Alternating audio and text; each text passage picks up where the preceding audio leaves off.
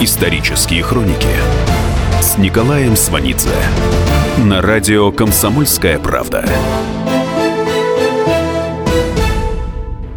1958 год. Эдуард Стрельцов и Борис Пастернак. Год 1958. 18 марта в Москве открывается первый международный конкурс исполнителей имени Чайковского. Победителем среди пианистов становится Ван Клиберн. Он играет Чайковского и Рахманинова.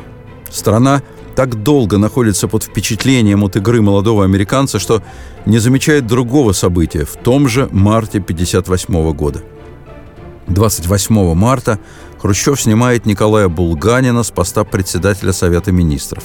Булганин в 1957-м входил в так называемую антипартийную группу Молотова, Маленкова и Кагановича.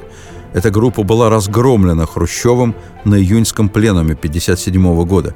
Булганин, так же как некоторые другие, в прессе тогда не упоминался, чтобы не создавать ощущение многочисленности оппозиции Хрущеву в высшем руководстве – в марте 1958-го Булганин отправлен в отставку. С этого времени Хрущев фактически и официально обладает всей полнотой власти в стране. Он не только первый секретарь ЦК, но и глава правительства. 1958 год переломный для Хрущева. Так считают сторонники Хрущева во власти и просто близкие ему люди. Член президиума ЦК с 1961 года Воронов говорит – 58-м берет верх стремление закрыться в узком кругу людей, некоторые из которых потакали его худшим склонностям. Микоян, активный сторонник Хрущева и на 20-м съезде, и в борьбе с Молотовым, отмечает, он почувствовал вкус власти, ввел своих людей в президиум и решил, что может ни с кем не считаться, что все будут только поддакивать. Личный переводчик Хрущева, а затем его помощник по внешней политике Олег Троиновский, считает, что перемены начались в 1957-м с исчезновением последней явной оппозиции Хрущеву. Наконец, дочь Хрущева, Рада, вспоминает. Раньше он выслушивал других, даже если те не соглашались с ним. Теперь он говорит, хватит, надоели эти разговоры, слушать их не хочу. Сам Хрущев в воспоминаниях так напишет по поводу сосредоточения всей власти в собственных руках – Сказалась моя слабость, а может быть, подтачивал меня внутренний червячок, ослабляя мое сопротивление. Исторические хроники на радио «Комсомольская правда». Жесткую, репрессивную инициативу Хрущев начинает проявлять до 1958 года. Начинается это в 1956-м, в год 20-го съезда, который осудил культ личности Сталина и породил большие иллюзии даже в сознании людей опытных, и многое понимавших. Весной 56-го, сразу после 20-го съезда, Борис Пастернак отдает в Гослитиздат журналы «Знамя» и «Новый мир» рукопись своего романа «Доктор Живаго». Оттепельная весна 56-го кажется Пастернаку реальным временем для выхода романа. Журналы тянут с ответом – Слух о романе Пастернака по интеллигентской Москве уже ходит. К тому же еще в 1954 году стихи из романа были опубликованы с уточнением, что они из «Доктора Живаго». В мае при посредничестве итальянских коммунистов в СССР начинаются разговоры о возможности публикации романа в Италии. Наконец, в сентябре редколлегии московских журналов определяются с позицией. Они расценивают роман как антисоветский и отказывают в публикации – Константин Симонов, бывший главредом «Нового мира», говорит, куда умнее напечатать роман в Союзе, чем делать его пропагандистской добычей на Западе. Тем не менее, Пастернаку направляется письмо с отказом. Но Пастернак к этому времени уже передал рукопись в Италию, а потом и в Польшу с одной из делегаций, побывавшей в Переделкино. Отправка рукописи за границу – шаг невероятный для советского писателя – этот шаг нельзя назвать жестом отчаяния. Пастернак прожил всю жизнь в СССР и знавал большие поводы для отчаяния. Стремление издать доктора Живаго на Западе – это вольность, порожденная 20-м съездом. Пастернак в 56-м полагает, что эта вольность не сопряжена теперь с угрозой для жизни. Власть, ошарашенная поступком Пастернака, ведет себя нехарактерно – по указанию из Президиума ЦК на уровне отдела культуры ЦК и силами Союза писателей Пастернака уговаривают вернуть рукопись романа в СССР. 7 января 1957 года Гослитиздат заключает с Пастернаком договор на издание доктора Живаго. Пастернак в ответ должен убедить итальянского издателя Фельтринелли остановить издание и выслать рукопись. Гослитиздат готовит соответствующий текст телеграммы для подписи Пастернаку. Пастернак телеграмму не подписывает. В феврале 1957-го Пастернак отправляет в Италию телеграмму с просьбой задержать публикацию романа на полгода до выхода доктора Живаго в советском издании. Выход романа в СССР переносится с месяца на месяц. В результате в конце 1957-го доктор Живаго издается в Италии. Отдел культуры ЦК требует, чтобы Пастернак встретился в Доме дружбы с иностранными журналистами и выразил протест по поводу выхода его романа в Италии. Пастернак отказывается. Однако встреча с иностранными журналистами состоится. У Пастернака на даче в Переделкино. Пастернак скажет «Я сожалею, что мой роман не был издан у нас. Моя книга подверглась критике, но ее даже никто не читал». Слова Пастернака опубликует газета «Монд». Всего этого при Сталине, конечно, быть не могло. Это действительно оттепель. В Европе начинается кампания по выдвижению Пастернака на Нобелевскую премию. Чтобы не допустить издания романа в других странах, в Париж командирован поэт Сурков. Писателя Панферова, который в это время лечится в Оксфорде, обязывают препятствовать изданию доктора Живаго в Англии. Ни Сурков, ни Панферов успеха не добиваются – на Нобелевскую премию в 1958-м Пастернака выдвигает Нобелевский лауреат 1957 года писатель Альбер Камю. 23 октября 1958 года Пастернаку присуждают Нобелевскую премию. Он приглашен в Стокгольм на вручение 10 декабря. Пастернак шлет в Нобелевский фонд телеграмму. Бесконечно признателен, тронут, горд, удивлен, смущен. Власть в Москве, однако, не считает, что Нобелевская премия Пастернаку – это признание величия русской литературы и повод для национальной гордости. Напротив, уже на следующее утро начинается осада Пастернака с тем, чтобы он отказался от Нобелевской премии. Исторические хроники с Николаем Сванидзе на радио «Комсомольская правда». Год 1958. 23 октября Пастернаку присуждают Нобелевскую премию. Начинается осада Пастернака. Утром 24 октября на переговоры с Пастернаком отправлен писатель Федин, сосед Пастернака по даче. В это время у Федина на даче сидит и ждет начальник отдела культуры ЦК Поликарпов. Федин грозит Пастернаку карательными последствиями. Говорит, что уже завтра пойдет кампания в прессе. Пастернак отвечает, что не откажется от оказанной ему чести. После ухода Федина Пастернак идет советоваться к соседу, писателю Иванову. Иванов под впечатлением от прихода Федина, но говорит, что Пастернак достоин любой премии. Пастернаку приходит с поздравлениями Чуковский с внучкой. Тут же в доме журналисты западных газет. Мудрый Чуковский советует Пастернаку поехать к секретарю ЦК Фурцевой – Пастернак не едет, но пишет Фурсовое письмо. «Мне кажется, что честь оказана не только мне, а литературе, к которой я принадлежу. Кое-что для нее, положа руку на сердце, я сделал. Я не предполагал, что все будут решать топором». Это письмо не отправлено. В тот же день, 23 октября 1958 года, к вечеру, Пастернаку вручают повестку на заседание правления Союза писателей по вопросу о действиях члена Союза писателей СССР Бориса Леонидовича Пастернака, несовместимых со званием советского писателя. Продолжение следует. Исторические хроники с Николаем Сванидзе на радио «Комсомольская правда». Навостри, потребитель уха!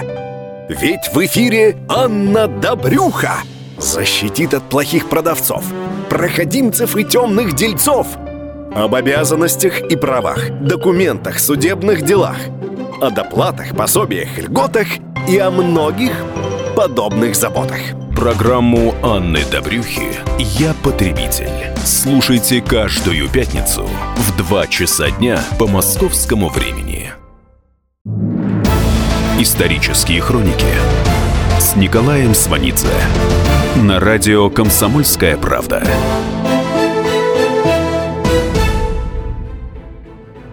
Год 1958. 25 октября в литературной газете появляется редакционная статья «Провокационная вылазка международной реакции», а в «Правде» статья Заславского «Шумиха реакционной пропаганды вокруг литературного сорняка». Речь идет о Пастернаке. Это традиционная советская политическая кампания. Ее задача – сформировать массовое общественное мнение. Главный канал для этого в 1958 году по-прежнему газеты, хотя телевидение в конце 50-х уже существует. В 1958-м количество телевизоров в стране превысило миллион, по телевидению уже транслируют футбольные матчи. 27 октября в Белом зале Союза писателей начинается собрание по делу Пастернака. Зал набит битком. Пастернака нет. Более того, он присылает в президиум заседания совершенно независимое по духу письмо – которые зачитывают и которое встречено с гневом и возмущением. Председательствует писатель Тихонов, докладывает писатель Марков, выступают писатели, давние поклонники творчества Пастернака. Все клеймят и роман, и автора. Писатель Ажаев. Мы с презрением осуждаем это убогое, копеечное сочинение. Писательница Николаева. Этот человек не должен жить на советской земле. Так поступим же с ним так, как мы поступаем с врагами. Заседание идет почти целый день. Накануне на партгруппе Твардовский и неожиданно Грибачев выступили с отличным от общего мнением. Твардовский предлагал вспомнить, сколько раз нужно отмерять и сколько отрезать. Грибачев ссылался на возможный вред в международном плане. 27 октября 1958 года постановление о лишении Пастернака звания советского писателя и об исключении его из Союза писателей принято единогласно но 26 писателей, сославшись на разные причины, на заседание не пришли. И это для них не имело никаких последствий. В постановлении говорится – Учитывая политическое и моральное падение Бориса Пастернака, оплаченное Нобелевской премией в интересах разжигания войны, лишить Бориса Пастернака звания советского писателя. Постановление публикуется в литературной газете и «Правде», Дальше газеты печатают возмущенные отклики граждан со словами «предательство» и «отщепенец». По распоряжению ЦК к Пастернаку присылают врача, чтобы пресечь возможную попытку самоубийства. 29 октября, через день после заседания, Пастернак отправляет в Стокгольм телеграмму. В силу того значения, которое получила присужденная мне награда в обществе, которому я принадлежу, я должен от нее отказаться – не сочтите за оскорбление мой добровольный отказ. Другой телеграммой Пастернак уведомляет о своем отказе отдел культуры ЦК. Травля не прекращается. Первый секретарь ЦК комсомола Семичастный в присутствии Хрущева произносит речь, в которой говорит, что Пастернак хуже свиньи, потому что та не гадит, где ест, и спит. По воспоминаниям Семичастного, именно Хрущев продиктовал ему эти слова – а также приказал сказать, что советское правительство не будет стоять у Пастернака на дороге, если он так жаждет подышать воздухом свободы, что ради этого готов покинуть родину. 31 октября 1958 года Московское отделение Союза писателей обращается в Президиум Верховного Совета с просьбой о лишении Пастернака гражданства и о высылке его из СССР. Граждане в общей массе поддерживают травлю Пастернака – из информации Московского городского комитета КПСС, аппаратчик Дорхимзавода товарищ Молоков. Пастернак хуже, чем враг, это гнойник, а гнойники рвут с корнем. Предильщица фабрики имени Фрунзе, комсомолка Валя Бобракова. Стихи Пастернака знают немногие, а те, кто их читал, мало в них что понял. Он писал для людей, которые выродились в нашей стране, а для нас его идеи чужды – кандидат технических наук, преподаватель Института народного хозяйства товарищ Зайцев. Присвоение ему Нобелевской премии является свидетельством того, чьи интересы выражает этот разложившийся буржуазный интеллигент. Слесарь-механик второго часового завода товарищ Сучатов. Мы не читали романа Пастернака, но Пастернаку нет места в нашей среде. На защиту Пастернака встают всемирно известные писатели – Хемингуэй, Стейнбек, Пристли, Грэм Грин – Олдос Хаксли, Сомерсет Моэм. Наконец, Хрущеву звонит Джавахарлал Неру. Хрущев отказывается от идеи выслать Пастернака. Но Пастернаку навязывают для подписи тексты обращений к Хрущеву и в газету «Правда». Они опубликованы 2 и 6 ноября 1958 года. Евгений Пастернак, сын поэта, пишет «Никоим образом нельзя причислять эти обращения к кодексу текстов Пастернака». Письмо в «Правду» завершается словами – излишне уверять, что никто ничего у меня не вынуждал, и что это заявление я делаю со свободной душой, с гордостью за время, в которое живу, и за людей, которые меня окружают. После публикации обращений Пастернака международный скандал затихает. Теперь власть переходит к действиям на бытовом уровне. Гонорары за переводы Пастернаку не выплачиваются. Договоры расторгаются. Типографские наборы рассыпаны. Спектакли по пастернаковским переводам Шекспира и Шиллера сняты из репертуара театров. Жить не на что. Пастернак пишет начальнику отдела культуры ЦК Поликарпову. «Я понимаю, я взрослый, что я ничего не могу требовать, что против движения бровей верховной власти я козявка, которую раздавить никто не пикнет. Но зачем Министерство иностранных дел дает заверение, что я получаю заказы на платные работы? Я бессовестно лгал под вашу диктовку не за тем, чтобы мне потом показывали кукиш». 21 января 1959 года Пастернак пишет Хрущеву – я примирился с сознанием, что ничего из написанного мною самим никогда больше не будет переиздано и останется неизвестным молодежи. Но благодаря знанию языков я еще и переводчик. Я не думал, что эта полуремесленная деятельность, служащая средством заработка, будет мне закрыта. Газеты в захлеб писали, что Пастернак получил миллионы за изданный в Европе роман. На самом деле он занимает деньги на жизнь. Тем временем советская структура под названием «Иностранная юридическая коллегия» сообщает Пастернаку, что у него на счетах в Швейцарии и Норвегии действительно большие суммы от издания романа. Пастернак просит у отдела культуры ЦК разрешения на получение некоторой суммы с обязательством передать часть денег в помощь престарелым писателям – в ответ от Пастернака требуют отказаться от всех гонораров, но перевести их полностью в Москву и передать их в официальный Советский комитет защиты мира, то есть отдать их той власти, которая его травит. Пастернак начинает писать пьесу о России времен крепостного права. Название пьесы «Слепая красавица», символ исторического образа России. Пастернак начинает писать пьесу летом 59-го, а в 60-м он умирает. Драма с Пастернаком – это и есть оттепель. Пастернак, передав рукопись доктора Живаго за границу, совершает акт невозможный в недавние сталинские времена. Более того, он не усматривает в своем поступке угрозы для жизни и даже для свободы. Он находится под впечатлением антисталинского доклада Хрущева на 20-м съезде и искренне полагает, что власть изменилась. Власть действительно изменилась. Она не ставит Пастернака к стенке, не арестовывает. Она допускает к нему иностранных журналистов, которые пишут о происходящем.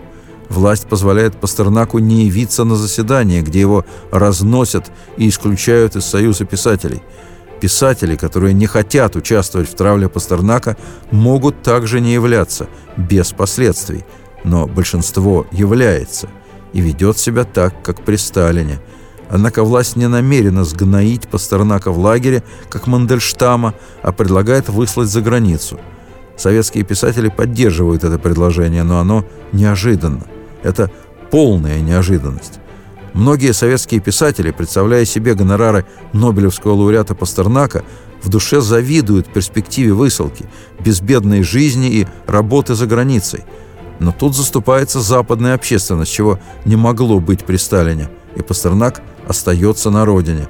Хотя, как при Сталине, его заставляют каяться и признавать ошибки. Но ведь оставляют дачу и разрешают писать за границу. Правда, Пастернак вскоре умирает. Это и есть оттепель. Хрущев через несколько лет после смерти Пастернака рассказал Эренбургу, что, прочитав доктора Живаго, с изумлением не нашел там ничего контрреволюционного. «Меня обманули», — сказал Хрущев. В воспоминаниях Хрущев скажет, что виноват Суслов. Хрущев напишет, что особенного произошло бы, если бы доктора Живаго опубликовали? Да ничего. А Твардовскому в одном из разговоров он сказал, Лучше нам плохое, лакировочное, но наше, чем талантливое, но не наше. В воспоминаниях Хрущев продолжает. Говорят, что у нас нет цензуры. Это чепуха, болтовня для детей. Исторические хроники с Николаем Сванидзе на радио «Комсомольская правда».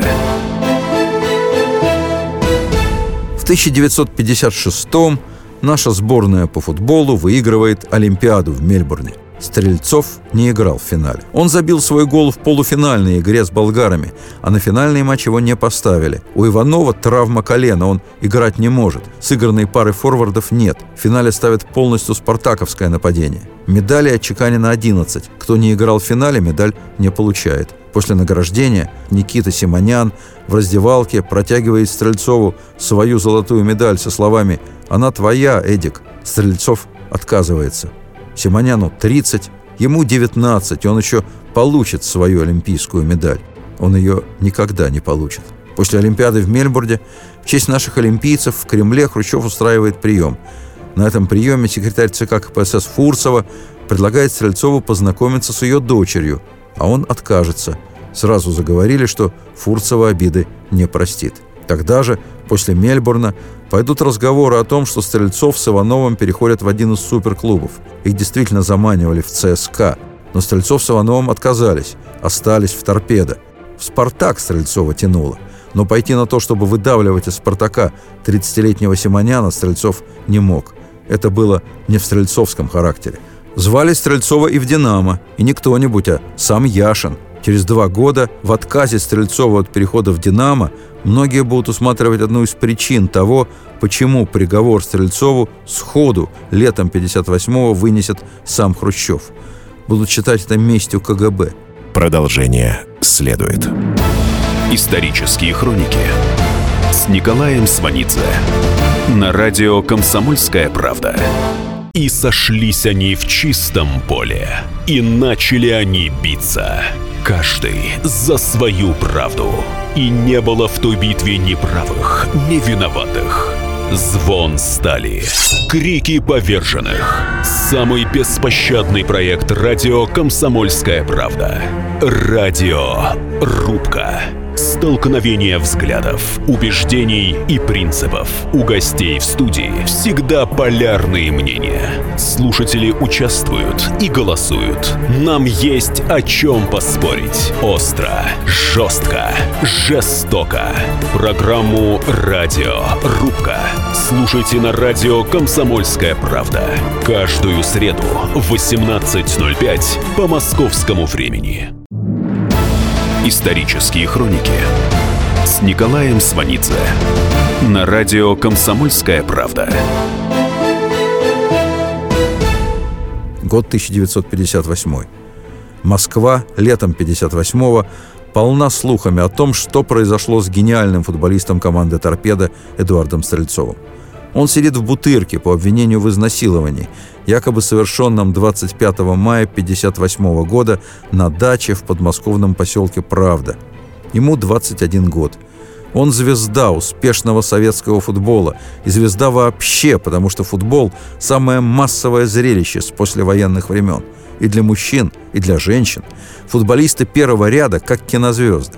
Знаменитый вратарь Лев Яшин в интервью еженедельнику «Футбол» на вопрос о любимом блюде ответит «Амар под майонезом» и добавит, что лучше всего его есть во Франции. Этим людям отпущена особая жизнь. Они ездят за границу, они отлично одеты. Они не то что стиляги. Стиляга – социальное явление середины 50-х.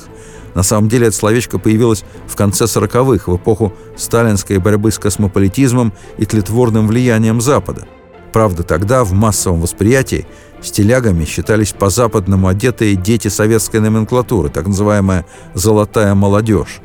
Это обычный парадокс сталинской эпохи.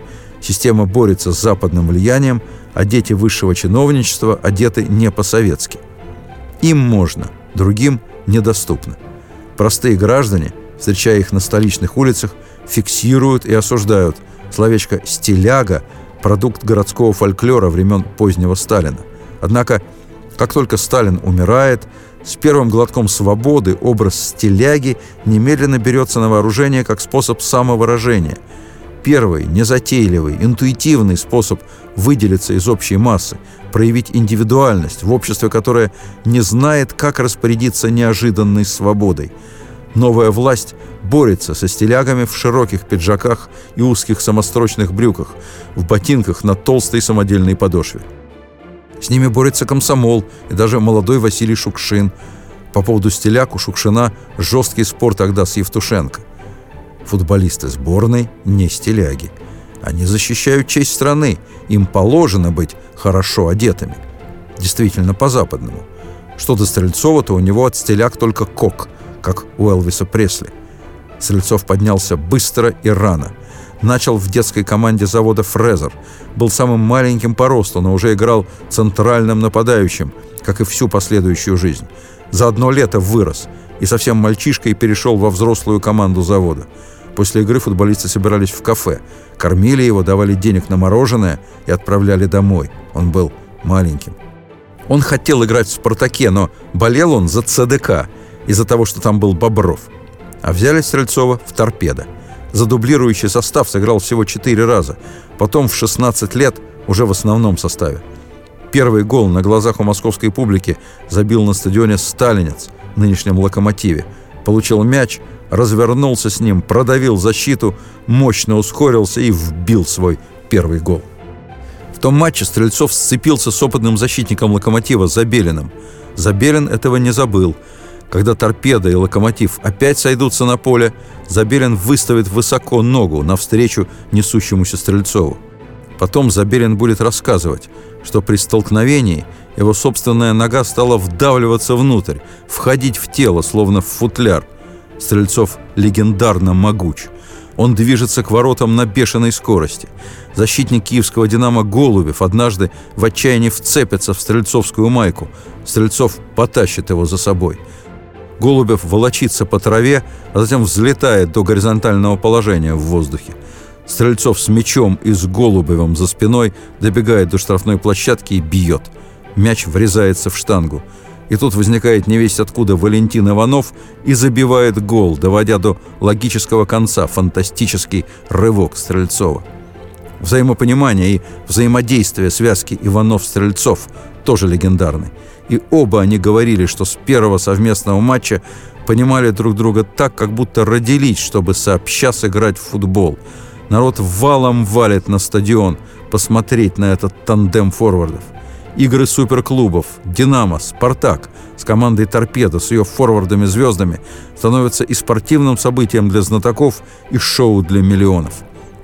Иванов – виртуоз комбинаций, думающий, видящий, самостоятельный и партнерствующий.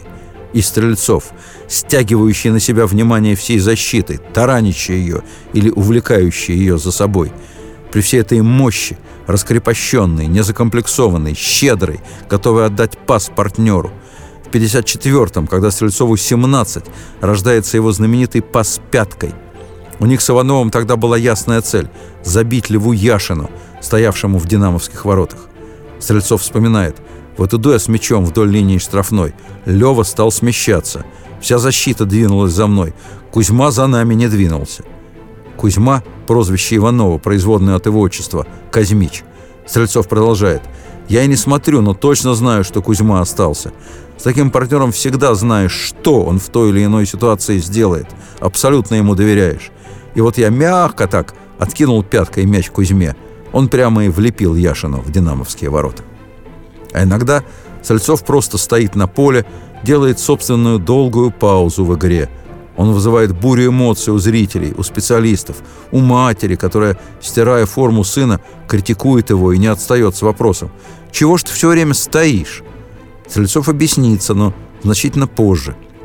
Я мог отстоять и 40 минут, и 45, но вот за каких-нибудь 5 или даже за одну минуту включения в игру мог сделать то, что от меня требовали и ждали.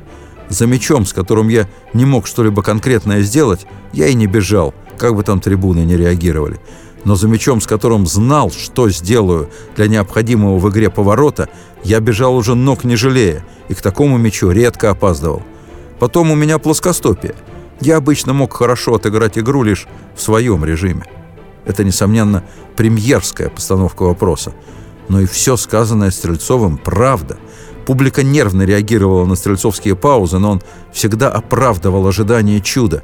Его мать, спрашивающая «Чего ж ты стоишь?», едва ли могла себе представить, как ее сын в минуты странного отстранения видит все происходящее на поляне, как оценивает ход и перспективу боя, чтобы потом врубиться в него и быть там, как рыба в воде.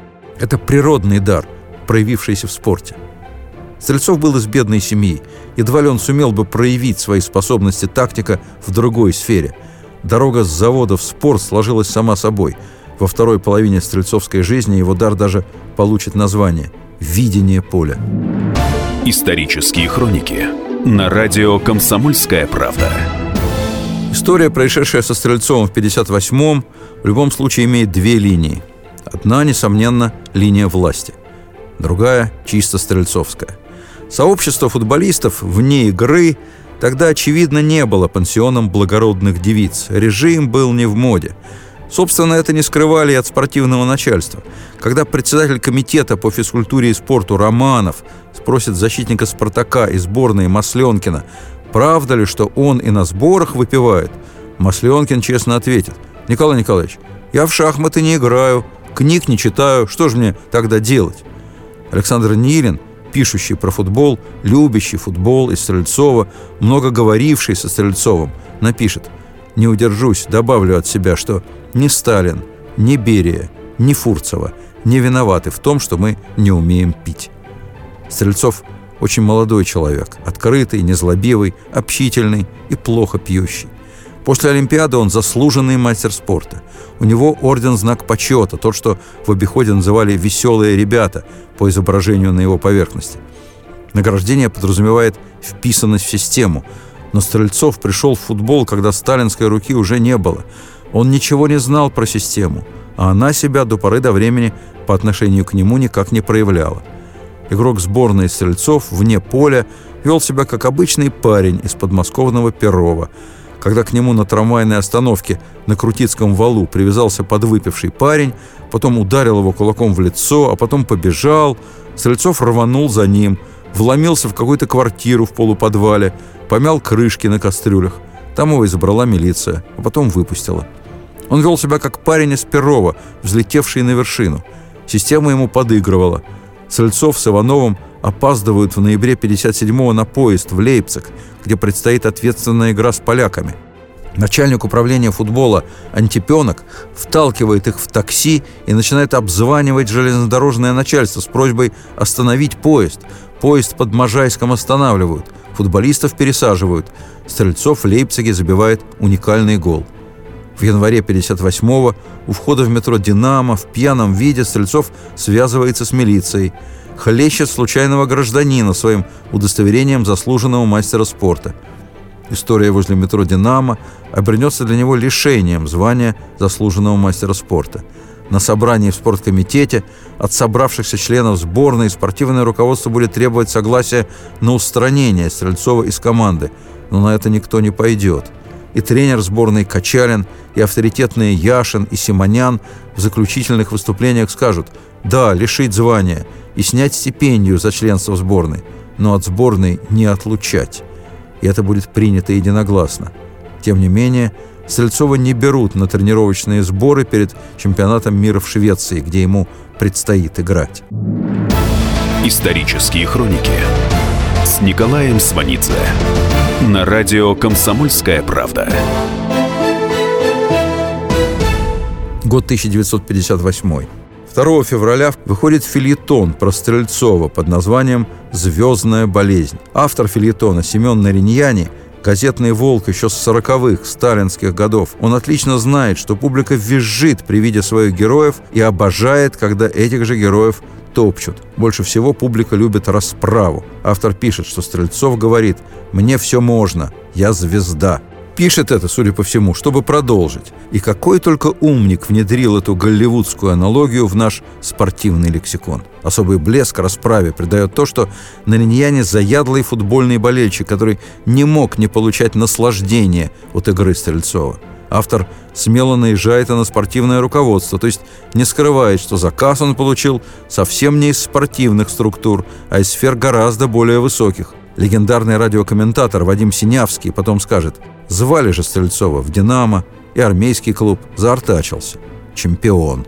Чемпионы только в погонах спокойно спать могут. Вот и начали на него охоту. В любом случае, фильетон на суперпопулярного футболиста накануне чемпионата мира – это серьезно.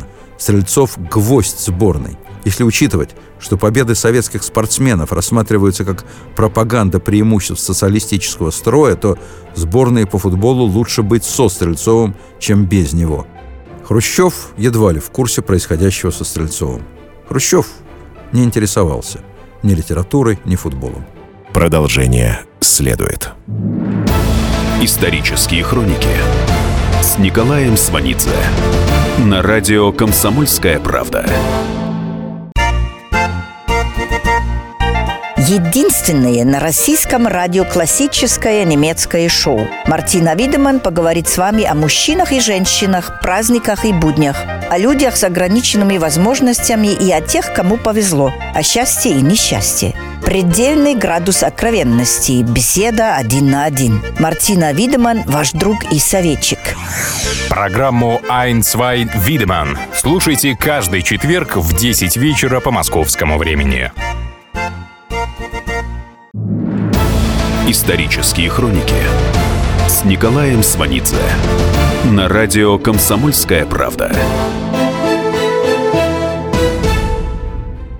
28 июля 1958 года в Москве открывают памятник Маяковскому. После официальной церемонии открытия желающие из публики читают стихи. Это не запланировано. Это всем нравится. Люди начинают собираться здесь почти каждый вечер читают стихи забытых и убитых поэтов, идут дискуссии о литературе. Это уже почти клуб. Власть обращает внимание на самодеятельность в центре Москвы и прикрывает собрание. Площадка у основания памятника станет, пожалуй, главным оттепельным символом. Новые лица поэзии – Евтушенко, Вознесенский, Рождественский, Ахмадулина, Акуджава – навсегда останутся связаны с этим символом. Хотя, строго говоря, Знаменитые кадры их выступления относятся к 1959 году. Они выступают в годовщину гибели Маяковского уже после запрета на свободу собраний возле памятника поэту. Евтушенко полугодом раньше, в ноябре 1958 года, отказался участвовать в травле Пастернака. Вознесенский в 14-летнем возрасте отправил Пастернаку свои стихи и был принят в доме Бориса Леонидовича.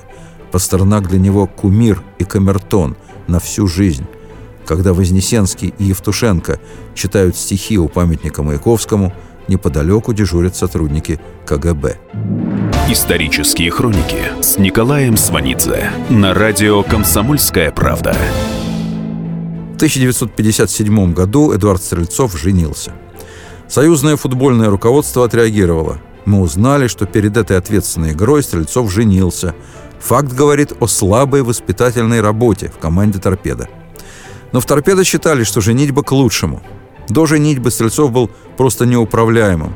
Приходится спартаковцем Огоньковым и его девушкой домой. Дома мать Стрельцова Софья Фроловна. Стрельцов в бешенстве, что мать не ставит на стол выпивку. В одних носках он убегает из дома в торпедовское общежитие. А Огоньков с барышней не уходят. Они ложатся в кровать Софьи Фроловны. Торпедовский доктор Егоров, который вроде как присматривает за Стрельцовым, убеждал мать Стрельцова, что после женитьбы тот успокоится. Но ничего хорошего из этого первого стрельцовского брака не вышло. На самом деле и пьянство, и драки, и хулиганство, все, что называли нарушением режима, было и в других командах. Выносили выговоры с последним предупреждением. Терпение одного из тренеров лопнуло, и он обратился в вышестоящие инстанции с просьбой избавить его от сильно пьющих. На это он получил ответ. «Может быть, лучше вас убрать? Они все-таки играют». Стрельцов, несмотря ни на что, весной 58-го был в отличной спортивной форме. По мнению знатоков, он был готов как никогда. В «Комсомольской правде» опубликовано его покаянное письмо. В последний момент его включают в сборную, уезжающую на чемпионат мира. В ночь с 25 на 26 мая 1958 года, после примерки новой формы в спецателье, Стрельцов будет арестован на даче летчика Караханова в подмосковном поселке Правда. Стрельцов обвиняется в изнасиловании. Информацию мгновенно доведут до Хрущева. Хрущев сходу произносит посадить и надолго, использовать на тяжелых работах. Следствие пойдет уже после этих слов, будет проведено с очевидными и многочисленными нарушениями и закончится приговором – 9 лет. Потом вдруг вспомнят давно закрытое дело о драке в чужой квартире в 1957 году и добавят еще три года, всего 12 лет. Стрельцов не оправдывался и уж тем более ни на кого не перекладывал вину. Было бы гораздо лучше, если бы в стрельцовской биографии не фигурировало обвинение в изнасиловании. Но сомнительное следствие, скорый суд над ним и выданный ему срок в равной мере принадлежат и биографии Хрущева. Морального эффекта это решение лишено начисто. После приговора мало кто верит, что любимец народа Стрельцов виновен. В 1958-м, благодаря все тому же Хрущеву, все в стране уже знают, как долго сажали без вины. Стрельцов был еще не на лесоповале, а в Бутырке, когда начался чемпионат мира в Швеции. Стрельцов должен был на стадионе в Гетеборге выйти против сборной Бразилии, в которой тогда дебютировали Гаринче и Пеле. Но никто и никогда не увидел, что это была бы за игра, если бы в ней был Стрельцов. Он вернется с лесоповала в 63-м. Большой футбол только после Хрущева. Полысевший, потяжелевший. Он вышел на поле с другой манерой игры. Это была очевидная мудрость футбольной мысли. Он видел всех. Он связывал их всех воедино своей игрой. Защитники терялись, не в силах предугадать его пас. Иногда казалось, что эта новая, завораживающая манера вытеснила его знаменитые силовые прорывы. Но это только казалось. Форвард должен прежде всего забивать, и он забивал. И в молодости, и потом. И как в молодости, по-прежнему во время игры мог вдруг остановиться и стоять на поле. Он стоял и считывал игру. Он был так устроен. Стрельцов и Пастернак никогда не пересекались. Они не связаны ни поколением, ни опытом, ни происхождением. Один мог оставаться просто очень большим поэтом в богатой русской литературе. Другой – просто очень большим игроком в нашем славном футболе 50-х, 60-х. Но в 58-м самодурство власти подарило им вечные легенды. История быстро повторится. Брежнев своей волей вернет Стрельцова в большой футбол, но тут же сошлет поэта Бродского, а тот получит Нобелевскую премию. Исторические хроники с Николаем Сванидзе на радио «Комсомольская правда». Всем привет, это Леся Рябцева. Слушайте мой новый проект «Маракоборец». Это новая программа про культурные ценности, про человеческие ценности и про политику. Буду вместе с вами пытаться разобраться, где между ними грань. Программу Леси Рябцевой «Мракоборец» слушайте каждый четверг в 9 вечера по московскому времени.